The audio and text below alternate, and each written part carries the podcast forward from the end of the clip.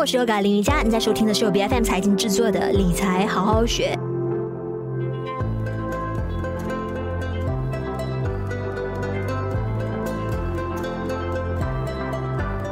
那有好多朋友呢，在这段时间呢开始关注起来啊，海外股市的这一些 ETF 了，觉得说如果不懂得怎么选个股的话呢，好像直接投资 ETF， 也就是说直接选择某一个基金的话呢，就能够直接参与一篮子股票组合的这个投资了。那有些朋友也喜欢的原因呢，是认为说 ETF 的涨跌一般上呢波动性都不会那么的大，所以算是比较稳健型的一个投资的方式。那今天的话，我们先来探讨一下到底长期投资 ETF 的是不是能够做到只赚不亏？那今天在我们的节目上，我们邀请到的就有马六甲证券的研究部主管 Louis 刘礼玉，你好。尤哥你好。是因为我有留意到说，好像你们马六甲证券其实在近期也不断的在就是向大家推介美国市场的一些热门的 ETF。那么其实你认为说投资 ETF 的一个优势是什么？会不会说有一些朋友啊，如果说他们不懂得怎么样一只股票去慢慢选择跟筛选的话呢，其实投资 ETF 会是一个更加精明的做法？那肯定的，在 ETF 这个操作，我觉得是比较适合就是 passive investors， 他们不想要真是选股的这个做法呢，就是买一个 ETF 就是最好的一个选择。因为当很多时候我们买入一只股，可能 A 股，但是 B 股开始跑，但是你买 B 股的时候，可能 C 股开始跑。所以如果你是在同一个领域当中，我觉得你可以直接选择 ETF 的一个操作，所以它可以直接的帮你有一个就是 exposed to certain industry， 或者是 certain region， 或者是 certain 的这一个市场的这个 S&P 或者是 QQQ 或者是这个 NASDAQ 的这个操作，所以我觉得在这样子一个做法当中，会大大减低你的这个就是 selection of individual stocks 的这个 risk。那第二点，我觉得是可以不需要理会方向，因为如果你整体上对这个经济的这个还蛮乐观的话呢，就是说你可以做出一个定投的一个做法。那定投的做法就是可能每个月你就是把$100买入certain ETF， 那你就可以用这样子的方法去直接参与这个投资，然后又不需要理会这一个时机的这个点。因为通常有些人去 time 这个 market 的话，可能对于他们的 emotion 来说，可能就会影响到，然后他们可能就会有一个损失的一个现象会出现。是。但是对于国内投资散户来说，大家可能更在意的是说，投资的门槛会不会很高？那如果定投的话，其实最低的金额是应该要最低去到多少？那么加上手续费方面，其实会不会算是蛮大的一笔费用？其实对于这一个国内投资者来说，其实如果你买入外国的 ETF， 在美国的话，你可以买入1股，所以我觉得是蛮容易，就是门槛不会很高。那手续费来说，我觉得也是不会很高，因为我们是 charge 一个 $3，所以暂时来说，我觉得还蛮就是 affordable 的一个做法。那我认为 ETF 的这个是相对的好，因为如果你要买入但是那一个 ETF 有500只股，你要买入500只股的这个做法，跟以你买一个 ETF 的做法是就是买入一个 ETF 会相对的低的门槛，所以我觉得这样子是很适合投资者散户来说是一个非常好精明的一个选择了。是，当然我们了解到主流市场呢是在美国股市那里，但是其实大家也对于好像港股的这一些台湾的 ETF 也是非常感兴趣，只能说现在各类的产品选择都非常非常的繁多。那其实你更会推荐大家就是多关注哪一个市场上面的这些 ETF 基金，哪一个在你看来呢是比较容易就是让大家轻松的掌握到好像整个他们的涨跌的起因跟脉络，然后也更加容易获利一些。我觉得分别在于到底这个投资者他需要的是什么。第一点，如果我们要推荐他进入美国市场，当然是要推荐他们可能这一个科技领域的这个科技股的这种行业。那如果我们要推荐他们香港的话呢，可能我们就要推荐他们比较高股息的这个 ETF。所以在不同市场上有不同的这个筛选的方法。所以对于我们来说，我们会这样子去推荐。如果他们需要一个高股息的这个 ETF， 我觉得我会推荐他就是香港的这个高股息的 ETF。但是如果他们是需要这科技的这个 exposure 的话呢，科技大咖的 exposure， 我觉得是可以带他们进入这一个 maybe US 的 technology sector， 来做一个这样子的一个操作。所以这两个国家都有不同的这个筛选方法，跟它的主要的这个 unique selling point 也是不同。对，而且好像刚你提到说，大家可以选择科技类的，大家可能会想到说，哎，半导体的相关的这一些 ETF 啊、也是有蛮大的投资机会的。那大家可能会关注 SOXS 还有 SOXL 这两个都是2到3倍杠杆做多或者是做空的这一个选项。那其实就是你会建议投资新手就是贸然的就选择这一类的杠杆的产品吗？还是你觉得说这一个其实进场之前的其实有很多的一些功课要去做好的，那么你有什么样的建议给他们？我觉得在这一个杠杆的这个 ETF， 我觉得对于新手来说可能有一点点难度去了解。我觉得这些有杠杆 leverage 的这些ETF 都要是可能你有一些经验了之后，你才去买卖会操作会比较好。因为如果你用一个很简单的就是没有杠杆的这个 ETF 来说，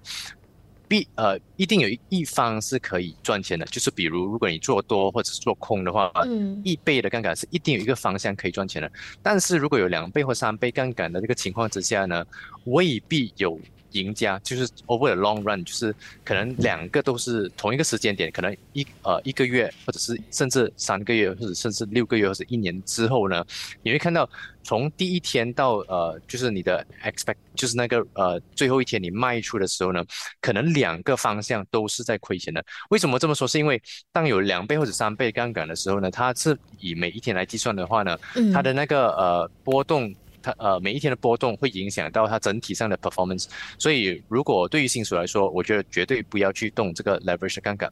的 ETF。 那 ETF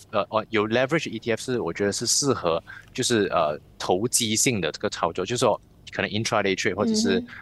可能 short term trading 这个操作，我觉得适合用于这种比较就是已经在市场上蛮久的，了解到他们需要的什么，我觉得才可以介绍他们这个 ETF leverage ETF。 所以我觉得对于新手来说，我觉得还是保守一点来说，做这个 normal 的就是1倍的这杠杆就好了。那假如自己本身呢是非常看好接下来美国大市的一个表现的话的，而且也非常相信市场是完全走出悲观的这个熊市的行情，那单纯长线投资美股指数的这个 ETF 的话呢，在你看来会不会就是如果说愿意花几年的时间去等待的话，其实能够做到只赚不亏的？我觉得如果你买入刚才我们所讲的这个市场上的这 ETF 的话呢，基本上你买入一个点而等它有没有就是有上升的空间，或者是放长线的投资，我觉得买入一个点是不足够的。所以我还是认为如果你要操作 ETF 的话呢，或者是操作一个市场的话呢，直接就用这个定投的方法就是最适合不过了。因为在我们如果 time 的 entry 的话，基本上我们可能 time 了一次可能它跌了很多然后卖出，但是我们不会看到整体上长线的这个收益。但是如果你用定投的方式，就是你不理会哪一个点你都买入一点点的话呢，就是可能每个月买入$100或者怎么样一个情况，这样子去操作的话呢，基本上它的这个整体上长线的这个投资就会变得轻松，然后可以看到这个收益是有在的。就比如我们讲一个很简单的，就是2000年到了现在来说，就是可能科技股，如果你买入在2000年的时候买入的时候呢，它是大跌的，而在可能20年之后，你才可以看到现在才就是攀升高过之前的2000年的这个 S&P 这个范围或者是NASDAQ 的指数来说的话呢，基本上如果你买入一点，你要等到可能十几20年之后，你才看到你的 break even value。但是如果你用一个定投的方式来说呢，如果2000年开始就是每一个月投入可能100美金的话呢，基本上你的收益是高过你只是买入就是一点。一次性买入，来得更高，所以我觉得在操作整个大势的时候，你相信那个大势，是会回来的话呢，你相信经济是不断的去就是一直会 continue to expand 的话呢，这样子你做一个定投的方式会是一个很就是对于一个散户来说是一个适合不过的东西了。嗯，因为你们马六甲证券呢也开始关注，就密切的追踪这一些各类美国 ETF 指数的指数基金的这个市场走势。那你们现阶段呢会比较推荐跟看好哪一类型的 ETF 基金？那么，假如风险偏好没有那么高的话呢，你们会有什么样的一些投资建议给大家？我觉得在这一个方面，我会推荐比方说，可能 S&P 500的这个tracking 的这一个 ETF， 就比如 SPY， 为什么我这么说？是因为如果我们看这个 S&P 500，就是500 largest stocks in the US， 那它会不断的在每一个这个半年里面，就是做这个就是做一个一次性的 review， 然后看有哪一些是不就是已经跑出这个500家公司，然后会哪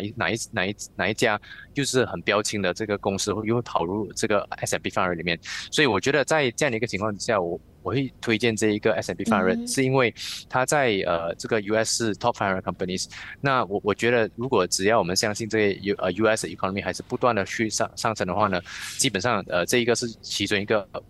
比较保守的。但是如果你要那些就是这个 investors 要比较保守一点的话呢，就可以去想下这一个高股息的 ETF。那高股息 ETF 有，我觉得香港也是有一个叫做 Global X 行情 High Dividend Yield， 大致上它的这个整体上的这个annualized yield 是到差不多7%到8%的这个情况。所以如果你可以做一个定投的方式，那可能你一年可能有一个3%的收益，加上这个7%的这一个股息的回酬，那整体上一年就大概有这个10%的这个这样子一个 return。所以我觉得不同的这一个投资者有不同的这个做法，但是 overall for ETF 来说，定投的方式是蛮不错的一个操作模式的。像李玉今天分享的呢，其实也是股神巴菲特非常推荐的。他也曾经在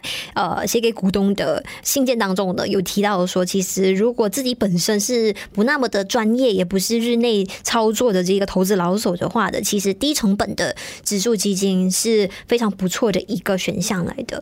尤其是如果说每一年都希望说可以多增加一些非固定的这个被动的收入的话的，其实也可以通过这个定投，就每一个月固定的一笔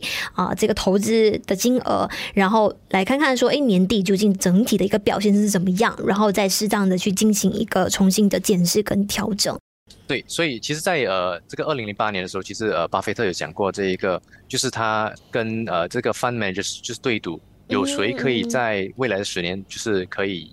超越这一个 S&P 500的 performance 的话呢，那就有一个1 million 的这个 reward。但是在